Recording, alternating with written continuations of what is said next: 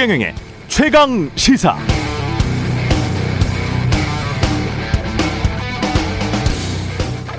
미국의 마크 티센이 자신의 트위터에 만약 미국 지원 없이 아프가니스탄 같은 상황이었다면 한국도 붕괴했을 것이다 라고 썼죠. 이걸 국내 언론이 맥락 없이 크게 받았으니까 가슴이 철렁 내려앉는 것 같은 그런 느낌, 공포감 드는 분들도 있을 텐데요. 이런 글을 쓴 마크 티센은 누구냐? 테러와의 전쟁을 선포하고 아프가니스탄과 이라크 전쟁을 벌인 조지 W 부시 대통령의 연설 담당 비서관이었고 미국 기업연구소의 연구원이었습니다. 미국 기업연구소는 또 부시 대통령의 테러와의 전쟁을 기획하고 수행하는데 큰 영향을 끼친 이른바 네오콘의 요새 이렇게 불리는 곳입니다. 그러니까 마크 티세는 자신이 모셨던 부시의 이라크, 아프가니스탄 전쟁이 옳았다는 걸 옹호해야 하고 바이든의 아프가니스탄 철군을 비난할 수밖에 없는 매우 정파적인 인물인 것이죠. 그래서 그가 트위터를 쓴 비슷한 시기 워싱턴 포스트의 기고한 칼럼을 보면 그는 이런 맹랑한 주장까지 하고 있습니다. 미국 우방 중 어떤 나라도 어떤 나라도 미국 도움 없이 자신을 방어할 수 없다. 그게 우리가 미군을 일본, 독일, 한국에 70년 이상 주둔시킨 이유고 그게 우리가 전 세계 170개국 이상의 우리 군인들을 파병하는 이유다. 미국의 호전적인 매우 호전적인 우파 농객 한 명이 뭐라고 한마디 했다고 전후 맥락 설명도 없이 한국을 아프가니스탄과 바로 비교하는 지극히 낮은 수준의 자존감이 우리 언론에 배어 있는 게 아닌가. 그렇다면 그건 우리의 굴욕입니다.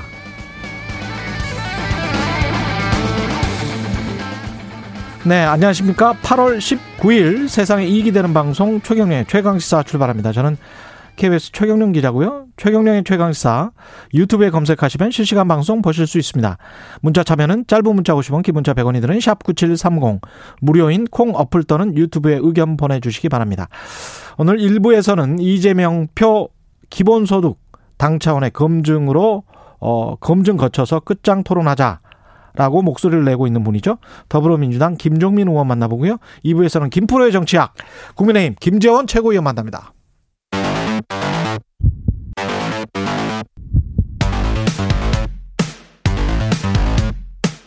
오늘 아침 가장 뜨거운 뉴스 뉴스 unboxing 자 뉴스 unboxing 시작하겠습니다. 민동기 기자 김민아 평론가 나와있습니다. 안녕하십니까? 안녕하세요. 예. 코로나 상황 관련해서 보건의료 의료 노조가 아유 더 이상 힘들어서 안 되겠다 인력을 늘려달라 공공병원을 좀 확충해달라 이야기를 하고 있습니다. 예. 그 중앙노동위원회하고요, 각 예. 지방노동위원회 노동쟁이 조정 신청서를 제출을 했는데요. 음. 여기에는 뭐 감염병 전담 병원은 물론이고 사립대 병원, 국립대 병원, 공공병원 등이 포함이 되어 있습니다. 예. 아, 요구는 이렇습니다. 그러니까 지난 5월부터 최근까지 정부하고 이른바 사측과 교섭을 진행을 해왔는데 에, 정당한 보상과 처우 개선 요구에 대해서 사측은 비용이 많이 든다 이런 핑계를 대고 있고 예. 보건복지부는 취지에는 공감한다면서도 계속 유보적인 태도를 보이고 있기 때문에 지난 두 달 반 동안 노동 교섭에 실질적인 진전이 없었다라고 지금 비판을 하고 있는데요. 사실 이분들 굉장히 많이 고생을 하고 있지 않습니까? 그렇죠. 그러니까 핵심적인 요구는 두 가지인 것 같아요. 인력을 좀 확충을 해달라. 음. 그리고 공공의료를 좀 강화를 해달라. 이 두 가지인데요. 어, 코로나 발생이 지금 이후에 1년 8개월이 지났는데도 이런 문제에 대한 개선책은 없었고 어. 현장 인력을 쥐어짜기만 하는 그런 방식으로 일이 진행이 되었다. 그래서 음. 불만이 지금 쌓일 대로 쌓여 있는 그런 상태였고요. 심지어 뭐 번아웃이라든가 음. 우울감에 있는 이런 그 의료인들도 상당하다고 합니다. 그래서 총파업까지 지금 예고한 그런 상황입니다. 음. 그러니까 이게 항상 말씀드리지만 만약에 코로나19라든지 이런 상황이 한두 달 뭐 바짝 고생하면 끝나는 거다라고 하면 이렇게까지 뭐 이런 여러 가지 대책들이나 이런 것들이 이렇게까지 중요하지 않을 수 있어요. 근데 그게 아니라 언제든지 다시 일어날 수 있는 일이고 그리고 지금 상황도 언제까지 갈지 모른다라고 하면 그러면 이런 상황에 대응을 해 가면서도 아, 구조적인 문제나 이런 것들을 고쳐 나갈 필요가 있는 거거든요. 그게 이제 공공의료 확충 큰 틀에선 그런 것이고 그다음에 뭐 좀 더 작은 틀에서는 지금 말씀하신 것처럼 의료 인력의 확충이라든가 정당한 보상을 지급한다든가 그런 문제가 매끄럽게 진행될 수 있도록 만드는 것인데 그런 부분에 있어서는 지금까지 이제 상당히 이제 뭐 노력이 좀 부족했던 게 사실이고요. 뭐 지금 당장 오늘을 대응하기 위해서 이제 뭐 그렇다라고 하기에는 음. 너무 이제 기간이 길어진 게 사실이고 그리고 지금 이제 보건의료 인력들 중에 간호사들이 많이 이제 어떤 요구를 하고 있는 게 지금 법적 지위와 할 수 있는 일이나 이런 것들이 상당히 이제 좀 법의 어떤 그 있는 테두리에 벗어나는 부분들이 많다는 얘기도 많이 하고 있습니다. 무슨 얘기냐면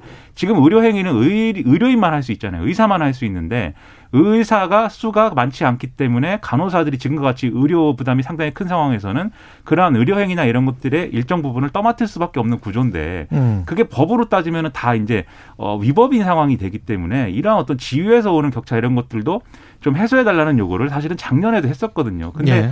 이런 것들도 사실 이 정치권이나 또는 정부에서 진도를 못 나가고 있는 그런 상황이기 때문에 보건의료 노조의 파업 파업하는 것 자체도 여기에 대해서도 이제 정부가 어떻게 대응하느냐 이 파업이 어떻게 우리 의료 이 시스템 부담을 좀 이 감경하는 방식으로 잘 이제 좀 넘어갈 수 있느냐 이것도 중요하지만 이런 여러 가지 문제에 있어서의 근본적인 대책이 논의도 미흡하고 실제로 좀 진행되는 바도 없다.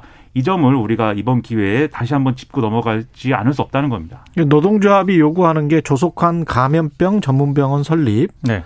전국 70개 중진료권마다 한 곳씩 공공의료 확충, 공공병원 시설, 장비 인프라, 어, 이런 것들을 좀 더 확충해 달라는 것. 그 다음에 간호사 1인당 환자 수를 좀 법제화해 달라. 네. 그러니까 너무 중노동이라는 이야기죠. 그렇습니다. 그다음에 5대 불법 의료 근절하고 양질의 의료 서비스를 위한 의료기관의 평가 기준을 강화해 달라. 뭐 이런 것들인데 뭐 명분상 이게 틀린 말은 별로 없는 것 같은데요. 예. 네, 그리고 지금 실제로 어 상습적으로 초과 노동을 많이들 하고 있고요. 그렇죠. 그리고 민원도 그렇게 많다고 합니다. 그러니까 이런 부분들에 대해서 예. 간호사라든가 이 현장에 있는 분들이 일일이 대응하기에는 너무 한계가 많거든요. 음. 그러니까 좀 체계적이고 근본적인 어떤 시스템으로 이걸 돌파를 해야 되는데 음. 그런 부분에 있어서는 병원 측도 그렇고 정부 쪽에서도 음. 아직까지는 그렇게 별다른 어떤 지원책이라든가 이런 걸 내놓지 못하고 있는 그런 상황인 것 결국은 같아요. 결국은 이제 돈 문제입니다. 그렇죠. 예. 예. 돈, 돈 문제. 문제고 그렇죠. 그리고 이제 결국은 세금 문제로 그렇습니다. 되는 것이죠. 네. 네. 그렇기도 하고 음. 이게 사실 이런 문제를 근본적으로 해결하기 위해서는 지금 말씀드렸듯이 시스템 바꿔야 되는데 음. 그 시스템이라는 게 어떤 지금 뭐 지금도 요구안에 공공병원 확충이나 이런 게 있지 않습니까? 예. 결국 어떤 의료의 공공성을 강화하는 방식의 어떤 여러 가지 제도 정비가 이루어져야 되는데 음. 이것은 지난번에도 우리가 경험했듯이 지금의 이제 의료 단체라든가 지금 현업 의료인들의 이 추구하는 어떤 그런 방향하고 충돌하는 부분도 있는 거예요. 예. 그럼 이런 것들에 대한 이견 해소나 이런 것들을 정부가 이제 정치력을 갖고 조율할 수 있어야 되는데 지난번에 보지 않았습니까? 상당히 어렵습니다. 그게 음. 그런 조건이 같이 있기 때문에 진도를 못 나가고 있는 건데 예. 언제까지 그러겠습니까? 뭐 논의할 건 논의하고 좀 진도를 나갈 수 있는 건 나가야죠. 이게 참 뭐 거의 모든 분야가 그런 것 같은데 부동산도 음. 마찬가지로 우리가 공공임대 같은 경우가 굉장히 좀 낮잖아요. 한 자리 네. 숫자잖아요. 다른 나라들은 뭐 20% 30% 정도의 공공임대가 있는데 우리 같은 경우는 굉장히 낮고 의료도 마찬가지로 민간병원 위주지 않습니까? 네. 그리고 돈 되는 사실은 과목 위주로 형성이 돼 있고. 그렇죠. 그러니까 우선순위가 공공 위주와 생명을 구하는 과목 위주로 뻔하잖아요. 외과랄지 네. 응급의학과랄지 뭐 이런 이런 쪽 지금 이제 감염 내과랄지 뭐 이런 것들 위주로 좀 형성이 된다면 자연적으로 형성이 될 수 있게 사회가 그쪽으로 합의를 하고 우선순위를 계속 둘 수 있는 그런 정책. 그거는 역시 또 돈 정책입니다. 그렇습니다. 돈과 관련된 그쪽에 돈을 많이 배정하는 수밖에 없어요. 예. 돈도 배정해야 되고 예. 그걸로 인해서 손해를 본다고 하는 이 지금의 이제 민간 병원이나 현업 의료인들의 불만 어떻게 해소할 것이냐 이런 문제 같이 이제 연결돼 그렇죠. 있는 것 연계가 네. 돼 있습니다. 그게 네. 예 네. 녹취록 파문은 저거 저거 파문은 정리가 되고 있습니까? 저거 정리됩니까? 원, 네. 원희룡 전 제주지사가요 예. 어제 이준석 대표를 향해서 자신과 통화한 녹음 파일 전체를 어제 오후 6시까지 공개하라 이렇게 요구를 했거든요. 그러니까 통화한 건 한 20분 정도 되는데 음. 이준석 대표가 공개한 녹취록은 매우 일부분이다. 전부를 공개하라 이렇게 했는데 이준석 대표가 아, 여기 요구에 응하지 않았고요. 네. 페이스북에 그냥 딱하다 이렇게만 썼습니다. 딱하다. 딱하다. 하태경 의원이 예? 오히려 이제 원희룡 전 지사를 공격을 했는데요. 음. 당의 분란을 증폭시키고 있다라면서 대선 예비 후보 사퇴를 촉구를 했습니다. 그리고 일부 의원은 어제 의총이 열렸거든요. 이준석 대표가 대여 투쟁은 소홀히 한 채 내부에 적과 싸운다 이렇게 비판을 했는데 여기에 대해서도 이준석 대표가 무대응으로 나오니까 원희룡 지사가 어제 저녁에 이준석 대표가 결국에는 자기 잘못을 인정을 한 것이다. 이렇게 스스로 마무리를 지었고요. 일단 어, 갈등이 외형적으로는 약간 봉합되는 그런 양상이긴 합니다만 언제든지 이거는 다시 재발할 가능성이 있습니다. 근데 이제 원희룡 전 지사가 조금 처지가 우스워진 것이 음. 지금 분명히 오전 9시에 이제 그 녹, 이 녹음 파일을 자체를 공개해라라고 요구할 때 이제 어, 최후통 접식의 이제 요구였잖아요. 네. 오후 6시까지 공개해라. 그리고 우리가 그 상식적으로 이해를 할 때 오후 6시가 지나면 뭔가가 새로운 게 나오는구나. 이렇게 기대를 하지 않습니까? 그렇죠. 오후 6시까지 대응이 네. 없으면 그러면 저 같은 평론가들은 네. 두 가지 중에 하나일 것이다. 네. 첫째, 이준석 대표의 사퇴를 요구하는 그런 뭐 행동을 할 것이다. 네. 그렇죠? 그게 아니면 네. 뭔가 본인이 갖고 있는 뭐 어떤 새로운 사실이나 이런 걸 증명할 수 있는 수단이 있어서 네. 그런 것들을 공개하면서 진실 공방을 이어갈 것이다. 이렇게 음. 예상을 했는데 음. 요구를 안 들어줬잖아요, 이준석 대표가. 딱하다라고 말만 하고. 네, 요구를 안 들어줬더니 내 요구를 안 들어준 걸 봐서 이준석 대표가 잘못을 인정한 것이다. 이렇게 한 다음에 예. 내가 이런 문제 제기를 했기 때문에 불공정한 경선 진행을 막을 수 있었다. 이렇게 승리의 평가를 스스로 하면서 이 국면을 정리해 버렸단 말이에요.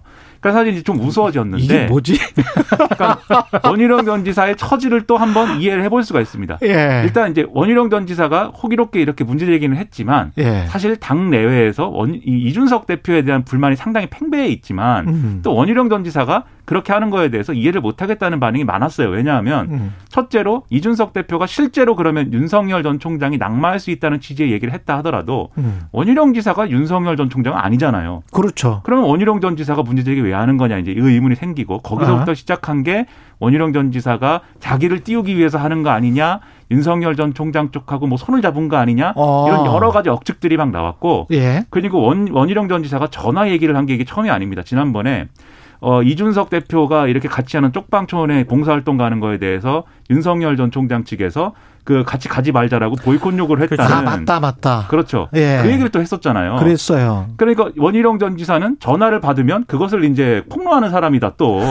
그런 점에서 이준석 대표랑 뭐 다르냐. 이런 지적이 나온 거예요. 그 본인한테만 안 좋았네. 지금. 그렇죠. 그래서 결국 이 국면을 계속 끌고 가는 게 예. 지금 국민의힘 사람들은 누구나 동의합니다. 이 음. 국면은 계속 끌고 가봐야 도움될 게 없다. 그렇죠. 이건 누구나 동의하는데 다만 예. 책임 소재가 누구한테 있느냐에 대해서 싸우고 있는 거죠. 음. 그래서 원희룡 전 지사도 계속 이 갈등 국면을 끌고 갈 동력은 상실한 것으로 보이고요. 예. 하지만 그럼에도 불구하고 본인이 일정 정도의 소기의 목적은 달성했다고 판단한 것 같아요. 그게 이제 이준석 대표는 불공정하다라는 아. 거에 연장선에서 결국 선관위원장 어떻게 할 거냐, 경선 룰 어떻게 할 거냐, 여기에 대한 문제 제기를 일정 정도 해서 뭔가 받아들여질 수 있다라고 한 판단이 있는 것 같고요. 네. 그리고 어쨌든 존재감을 드러냈지 않습니까? 그랬죠. 이런 뭐 네. 뭐 소기의 목적은 달성했다고 본 것 같습니다. 그리고 그런 얘기도 있더라고요. 음. 왜 통화를 한 즉시 문제 제기를 하지 않고 음. 텀이 있었거든요. 그랬죠. 왜그 네. 텀을 두고 또 문제 제기를 하냐 뒤늦게 어. 이런 또 의혹을 제기하는 분들도 선관 위원장이 누가 임명되는가에 따라서 또 다른 회전이 있을 수 있겠습니다. 2차 대전이 발발할 예, 2차 대전이 네. 가능하겠습니다.